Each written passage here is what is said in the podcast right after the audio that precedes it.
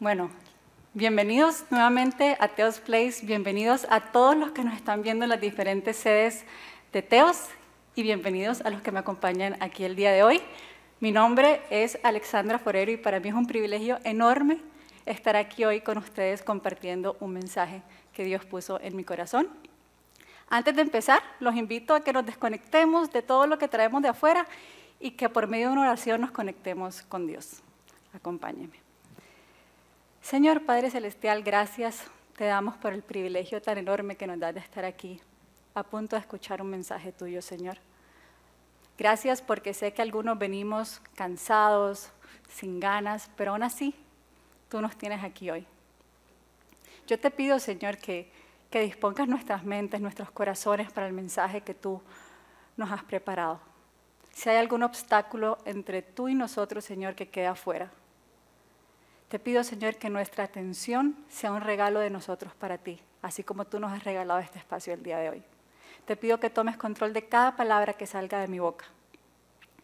Te pido que todo lo que se diga en esta noche sea conforme a tu voluntad.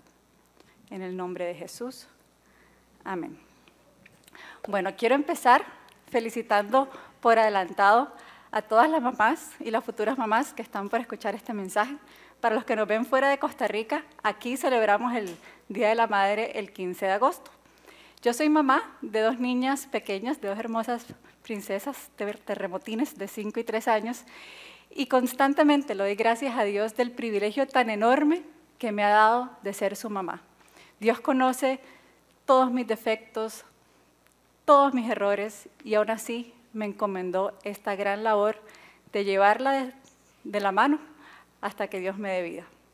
¿Y qué mejor forma para celebrar el Día de la Madre que honrando a la mujer que Dios escogió para traer su hijo al mundo? Y no se preocupen, esta charla no va a ser de tips de maternidad ni nada por el estilo, Hoy quiero que así como en muchas ocasiones hemos aprendido de grandes hombres de la Biblia, de Moisés, de Abraham, de Josué, de Pablo, de Pedro, hoy aprendamos de la más grande de todas las madres, María. El Evangelio de Lucas es el que nos comparte el mayor detalle de la persona de María.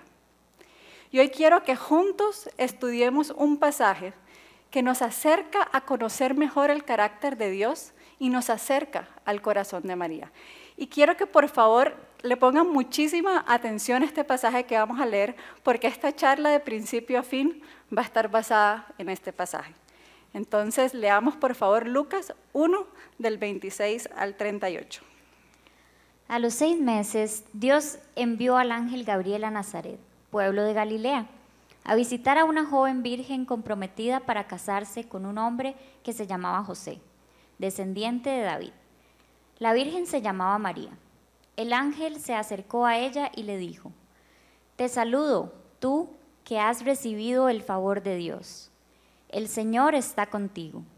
Ante estas palabras, María se perturbó y se preguntaba qué podría significar este saludo.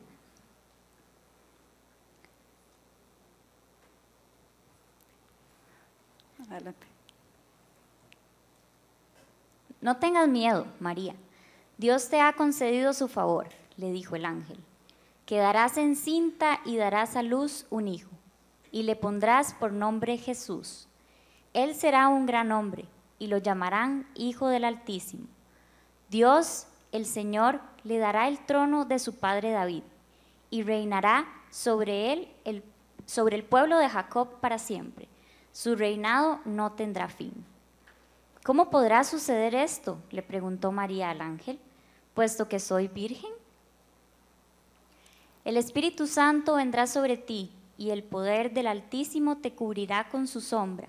Así que el santo niño que va a nacer lo llamarán Hijo de Dios. También tu pariente Isabel, eh, tu pariente Elizabeth, que va a tener un hijo en su vejez, de hecho la que decían que era estéril ya está en el sexto mes de embarazo, porque para Dios no hay nada imposible. Aquí tienes a la sierva del Señor, contestó María, que Él haga conmigo como me has dicho. Con esto el ángel la dejó. Esta historia, por lo general, la hemos escuchado en Navidad. Pero hoy quiero que veamos esta historia con ojos frescos y le saquemos todo el provecho posible. El día de hoy quiero compartirles cinco puntos que nacen de este pasaje y que estoy segura nos acercan más a conocer el carácter de Dios y el corazón de María.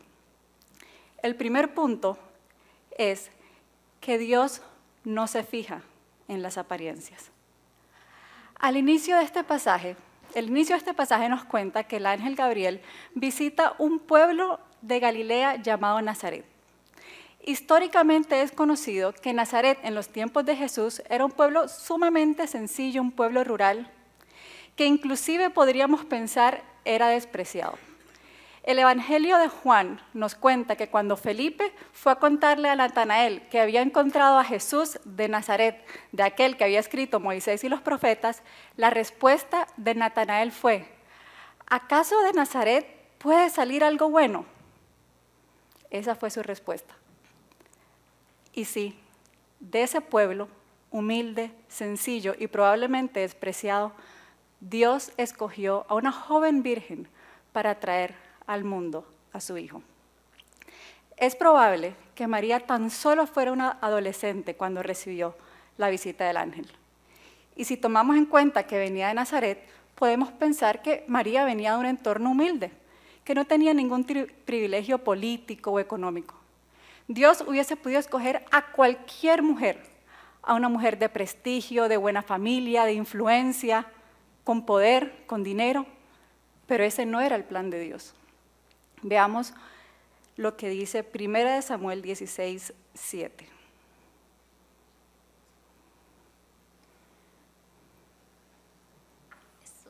Ay, perdón. Bueno, primera de Samuel 16, 7 lo voy a leer yo, porque no está en la diapositiva. Pero el Señor le dijo a Samuel, no te dejes impresionar por su apariencia ni por su estatura, pues yo lo he rechazado. La gente se fija en las apariencias, pero yo me fijo en el corazón. Este versículo es cuando Dios está a punto de escoger a David como rey de Israel. Dios no busca o necesita personas estudiadas, poderosas o en condiciones sobresalientes para hacer su obra. Él lo que busca son corazones humildes y dispuestos como el de María. Lo milagroso y extraordinario lo aporta Él esta joven virgen quedó embarazada por el poder del Espíritu Santo. Ella puso su corazón, Dios hizo el milagro. No se trata de dónde venimos, si tenemos dinero, estudios, amigos con influencias, habilidades especiales. No se trata de nada de eso para que Dios haga su obra en nosotros y a través de nosotros. Debemos anhelar un corazón humilde para aceptar y valiente para actuar como el corazón de María. Porque claramente Dios no se fija en las apariencias. El segundo punto que quiero que veamos es que el favor de Dios contribuye a su plan. Cuando el ángel ve a María, le dice lo siguiente en el versículo 28. El ángel se acercó a ella y le dijo, Te saludo, tú que has recibido el favor de Dios. El Señor está contigo. ¿Cuál era la situación de María cuando recibió la visita del ángel? Era una joven adolescente a punto de casarse con José. Y quiero que por un momento nos pongamos en los zapatos de María. Estamos comprometidos a punto de casarnos, con muchísima ilusión y muchísima alegría y nos visita un ángel de Dios y nos dice, el Señor está contigo, has recibido su favor. Creo que después de desmayarnos porque un ángel nos visitó y nos habló y volver en nosotros, pensaríamos que en ese momento de nuestra vida el favor de Dios podía significar que tal vez todo el anhelo que yo tenía para mi boda se iba a cumplir. Esa boda soñada se iba a cumplir o que si teníamos algún tipo de dificultad financiera, probablemente ya no le íbamos a tener, Dios le iba a suplir. Si alguno de los dos tenía alguna enfermedad, probablemente ya íbamos a ser sanos. si tenemos el gran anhelo de tener eh, bebés, seguramente el favor de Dios es que nos va a bendecir con muchos hijos. Es natural pensar que si estoy a punto de casarme, probablemente el favor de Dios se vea de alguna de esas formas. Pero una vez más, ese no era el plan de Dios. El favor de Dios que María recibió antes de casarse fue quedar embarazada de alguien que no era su esposo para dar a luz al Salvador de este mundo. El favor de Dios en ocasiones puede implicar cambios drásticos, puede ir completamente en contra de nuestros planes, como le sucedió a María. Inclusive podemos estar viendo como obstáculo el favor de Dios, el favor que Dios nos está dando para que nosotros seamos bendición para otros. Eso inclusive en nuestra humanidad lo podemos estar viendo como un obstáculo. Esto no es sencillo de entender, esto no es sencillo de aceptar y mucho menos es popular. Pero el favor de Dios no se trata de nosotros, no se trata de Dios cumpliendo mis sueños, no se trata de Dios cumpliendo mis anhelos. El favor de Dios se trata de lo que Dios puede hacer en nosotros para que otros lo conozcan y se acerquen a Él. La Biblia está llena de historias de personas que recibieron el favor de Dios, no como beneficio personal, sino para bendición de otros. Moisés recibió el favor de Dios para liberar el pueblo de Israel de Egipto. David recibió el favor de Dios para vencer a Goliat. María recibió el favor de Dios para traer a Jesús al mundo. ¿Estamos dispuestos a recibir el favor de Dios con un corazón humilde y valiente como el de María, aun cuando el favor de Dios sea un sacrificio personal por amor a los demás? ¿Estamos dispuestos? Luego de que el ángel saludara a María y le contara que tiene el favor de Dios, le dice, no tengas miedo. Eso es justo lo que él le dice después. Y con eso quiero entrar al punto 3. Seguir a Dios requiere valentía. El ángel le dice a María, no tengas miedo, porque lo que estaba a punto de decirle era humanamente aterrador. Quedar embarazada en la época de Jesús sin estar casada podía inclusive terminar en muerte por lapidación. En un escenario menos trágico, su prometido la iba a abandonar y su familia la iba a rechazar. El plan no pintaba bien por ningún lado. La Biblia nos dice, no tengas miedo 365 veces, porque Dios sabe que seguirlo no es fácil, porque Dios sabe que necesitamos meditar y abrazar esa verdad de no tengas miedo para poder seguirlo.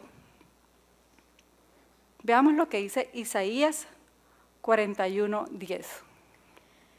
No tengas miedo, pues yo estoy contigo. No temas, pues yo soy tu Dios. Yo te doy fuerzas, yo te ayudo, yo te sostengo con mi mano victoriosa. Dios no nos dice, no tengas miedo porque tienes una maestría. No tengas miedo porque estás saludable.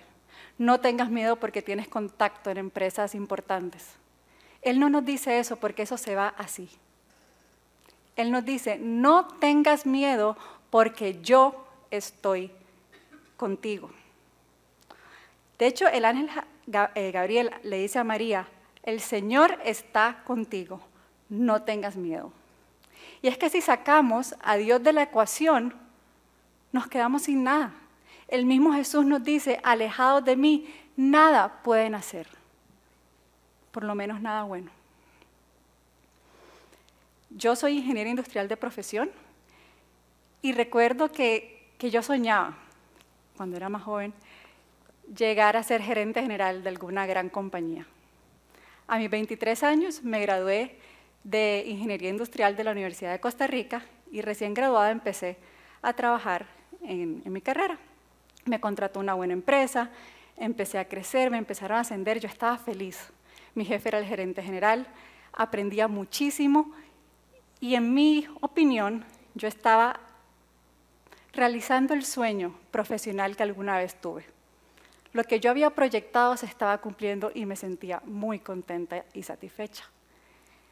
En el 2010 llegué a Teos y por ahí del 2013, a principios del 2013, Benja, eh, en una reunión de servidores, nos dijo a los servidores, vieran que estoy ocupando a alguien que me ayude en la parte administrativa. Se ha vuelto un poquito pesado y hoy yo ocupo estar enfocado en las charlas y en toda la parte espiritual que es el enfoque de Benjamín. Y yo recuerdo en ese momento, me acuerdo como si fuera ayer, estábamos sentados en la mesa de la casona, creo que no sé si Benja se acuerda, estábamos ahí sentados. Y yo pensé, pobre Benja, ojalá y encuentre a alguien que lo ayude. Qué bárbaro reírse porque ya saben. Lo que yo no vi venir fue que luego de ese día el Espíritu Santo me incomodara de una manera tan increíble, de una forma tan clara, me decía, Ale, tú eres la persona que Dios ha escogido para ayudar a Benjamín. Y yo dije, no puede ser. O sea, yo pensaba que era una broma. Yo decía, Dios, ¿cómo? Esto no es algo que yo he buscado, esto no es algo que yo te he pedido, yo estoy bien ahí, eso va completamente en contra de mis planes. Esto es una broma. La cantidad de miedos que me inundaron yo no les puedo explicar. Fui yo, según yo, a decirle a mi esposo lo que me estaba pasando para que me dijera, déjala, ¿verdad? La locura. Y me hace, mi amor, yo te apoyo. Ve adelante, no lo dudes que si Dios te lo está pidiendo, ve. Y a mí me encantaría decirles a ustedes que en ese momento yo agarré un fuerzón y le dije a mi jefe de ese momento, renuncio, y le fue a decir a, decir a Benja que empezaba con él. Y no fue así. Me tomó por lo menos dos o tres meses de muchísima oración, de muchísima dependencia de Dios, dar ese salto al vacío y dar ese salto de fe. Eso fue hace nueve años. Hoy continúo aportando mi granito de arena en la parte administrativa de Teos. Y yo, yo no les puedo explicar, por lo menos para mí, la plenitud, el gozo, la satisfacción, el privilegio que yo siento y he sentido cada año más que Dios me haya escogido para trabajar para Él aquí. Eso no se compara con ninguna gerencia de ninguna compañía multinacional. Me echo flores ni un poquito. Jamás lo hubiese logrado sin Dios. Jamás. Yo tuve que aferrarme a esa promesa de que Dios iba conmigo y aunque para mí no tuviera sentido, Él iba adelante. Seguir a Dios en ocasiones va a dar miedo, no poquito, mucho. María fue escogida entre todas las mujeres para traer al Salvador al mundo. Y eso implicaba enfrentar miedos reales. Estamos dispuestos a recibir como María lo que Dios tenga que decirnos después de ese no tengas miedo. Estamos dispuestos. Cuando el ángel termina de contarle a María los planes que Dios tiene para ella, en el versículo 34 ella le responde, ¿cómo puede suceder esto si soy virgen? Y eso me lleva al punto 4. Para Dios no hay imposibles. Y creo que todos podemos identificarnos con la respuesta de María. Porque cuando Dios nos revela o nos pide algo ilógico o imposible, nuestra naturaleza es cuestionar la voluntad de Dios. Lo encasillamos con base a nuestras limitaciones. Dios, ¿cómo me vas a pedir a mí que le hable de ti a los demás si soy tan tímido, si me da pena? No puedo. Dios, ¿cómo me vas a pedir que empiece a servir si con costos me alcanza, el tiempo? Dios, ¿cómo voy a servir en eso? Yo no estoy capacitado para servir en eso. Dios, ¿cómo me vas a pedir que empiece a aportar para tu obra si a duras penas llego a fin de mes? ¿Ustedes creen que a Dios les toma, le toma por sorpresa nuestros peros? A Dios no le toma por sorpresa nuestros peros. Él es Dios. Él nos conoce mejor que nosotros mismos. Quiero que leamos Éxodo 4 del 10 al 11. Aquí Dios le está pidiendo a Moisés que vaya y hable con el faraón y le diga que libere al pueblo de, de Israel de Egipto. Y esta es la respuesta de Moisés cuando Dios le pide eso. Ay, Señor, respondió Moisés, yo no tengo facilidad de palabra y esto no es solo de ayer ni de ahora que estás hablando con este siervo tuyo, sino de tiempo atrás. Siempre que hablo se me traba la lengua. Pero el Señor le contestó, ¿y quién le ha dado la boca al hombre? ¿Quién sino yo lo hace mudo, sordo, ciego o que pueda ver? A mí me encanta este versículo porque Dios nos deja claro que quién es Él. ¿Quién es Dios? Él es el creador de todo. ¿Y quién mejor que nuestro creador conoce quiénes somos, incluyendo nuestras limitaciones? A Dios no le tomó por sorpresa que a Moisés le costara hablar. Mucho menos le tomó por sorpresa que María fuera virgen. ¿Ustedes creen que cuando María le dijo al ángel, ¿cómo puede suceder, esto? Soy virgen. El ángel dijo, ¡Ah! no me había dado cuenta. No, a Dios no le tomó por sorpresa nada de estas cosas. Eso es parte del plan de Dios. En nuestras limitaciones humanas es donde más fluye su poder. Cuando Él nos pide cosas, porque va a suceder, que parezcan ilógicas o imposibles, atrevámonos a quitar la mirada de nuestras limitaciones y poner la mirada en nuestro Creador, quien nos, está pidiendo lo que nos esté pidiendo. Dios nos va a pedir cosas imposibles, porque en esos momentos es cuando nos va a enseñar a depender de Él plenamente. Y así poder formar en nosotros un corazón humilde y valiente como el de María. No le pongamos peros a Dios, para Él no hay imposibles. Cuando María le pregunta al ángel que cómo va a ser posible de que ella quede embarazada si es virgen y el ángel le contesta que va a ser por el poder del Espíritu Santo, la respuesta de María ante esta explicación es simplemente sorprendente. Y quiero que la veamos en el versículo 38 de Lucas. Aquí tienes a la sierva del Señor, contestó María que Él haga conmigo como me has dicho. Con esto el ángel la dejó. Wow, esto para mí es una muestra perfecta de cómo se ve un corazón plenamente entregado a la voluntad de Dios. Y con esto quiero que entremos al último punto, y es Dios obra en la obediencia. No importa cuán maravillosos sean los planes que Dios tiene para ustedes o que tenga para mí. Si nosotros no respondemos ante su llamado con humildad, valentía y obediencia, Dios no va a poder hacer la obra que Él quiere hacer a través de nosotros y no vamos a poder ser parte de eso.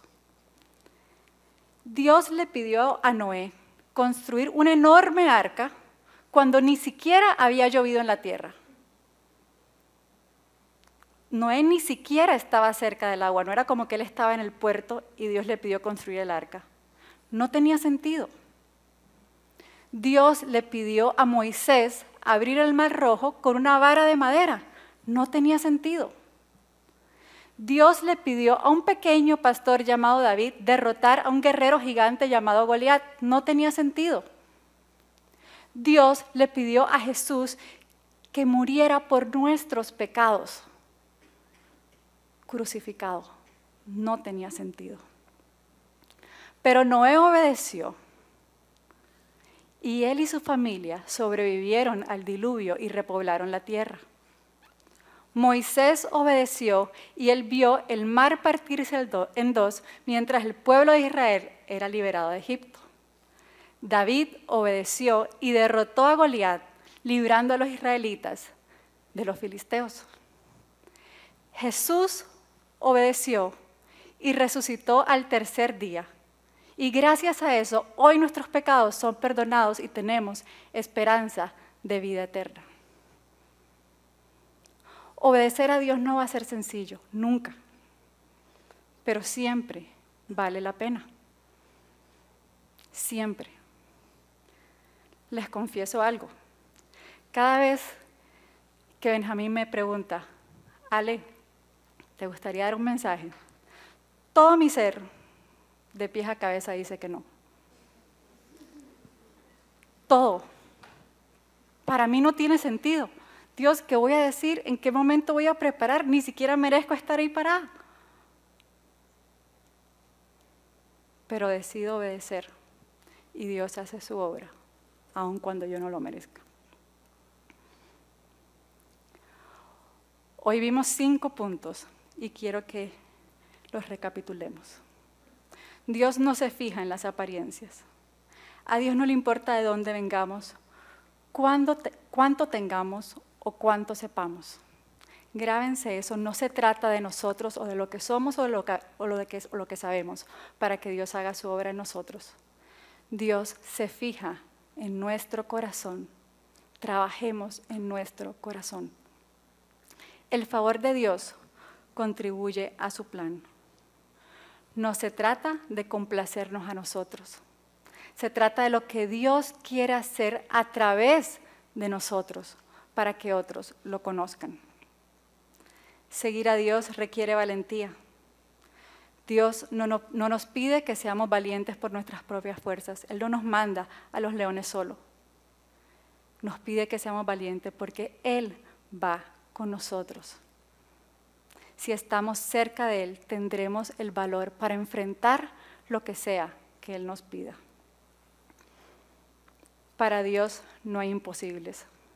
Cuando Dios nos pide algo ilógico o algo que parezca imposible, quitemos nuestra mirada de nosotros y pongámoslas en Él. Dios es experto en hacer posible lo imposible. No le pongamos peros. Dios obra en la obediencia. Para que la obra de Dios suceda a través de nosotros, es necesario que obedezcamos lo que nos pide, más allá si tiene o no sentido para nosotros. María fue una mujer extraordinaria. Con corazón humilde y valiente aceptó los planes de Dios para su vida. Ante las limitaciones, ella decidió poner su mirada en el Creador y no en ella. Ante los riesgos que, que implicaba seguirlo, ella decidió seguir adelante con valentía. Su entrega y su obediencia la llevó a ser la madre de nuestro Señor Jesús. Dios quiere hacer su obra en ustedes, Dios quiere hacer su obra en mí. No va a ser fácil. Va a dar miedo. Va a implicar cambio de planes. Va a implicar sacrificios. Pero cada segundo va a valer la pena. Pidámosle a Dios con valentía, un corazón como el de María, para que estemos listos para llevar la luz de Jesús donde sea que Él nos pida. Oremos. Señor Padre Santo, yo te doy gracias infinitas por permitirnos conocer más tu corazón y el de María, Señor. Yo te pido, Padre, que con corazón que tengamos un corazón humilde para aceptar tu voluntad y un corazón valiente para hacerla, así como lo tuvo María, Señor, para poder ser parte de la obra que tú quieres hacer a través de nosotros. Ayúdanos a hacer tus manos, tus pies, tu voz, Ayúdanos, Señor, a poner nuestra mirada siempre en ti y nunca en nosotros. Ante lo imposible, Señor, que nos recordemos quién nos está pidiendo las cosas. Ayúdanos a caminar en fe y no en vista. Yo te doy gracias, Señor, por esta oportunidad que nos das de escucharte el día de hoy. Te pido que transformes nuestros corazones, Señor, y que cada día más nos llenes de amor por ti. En el nombre de Jesús. Amén.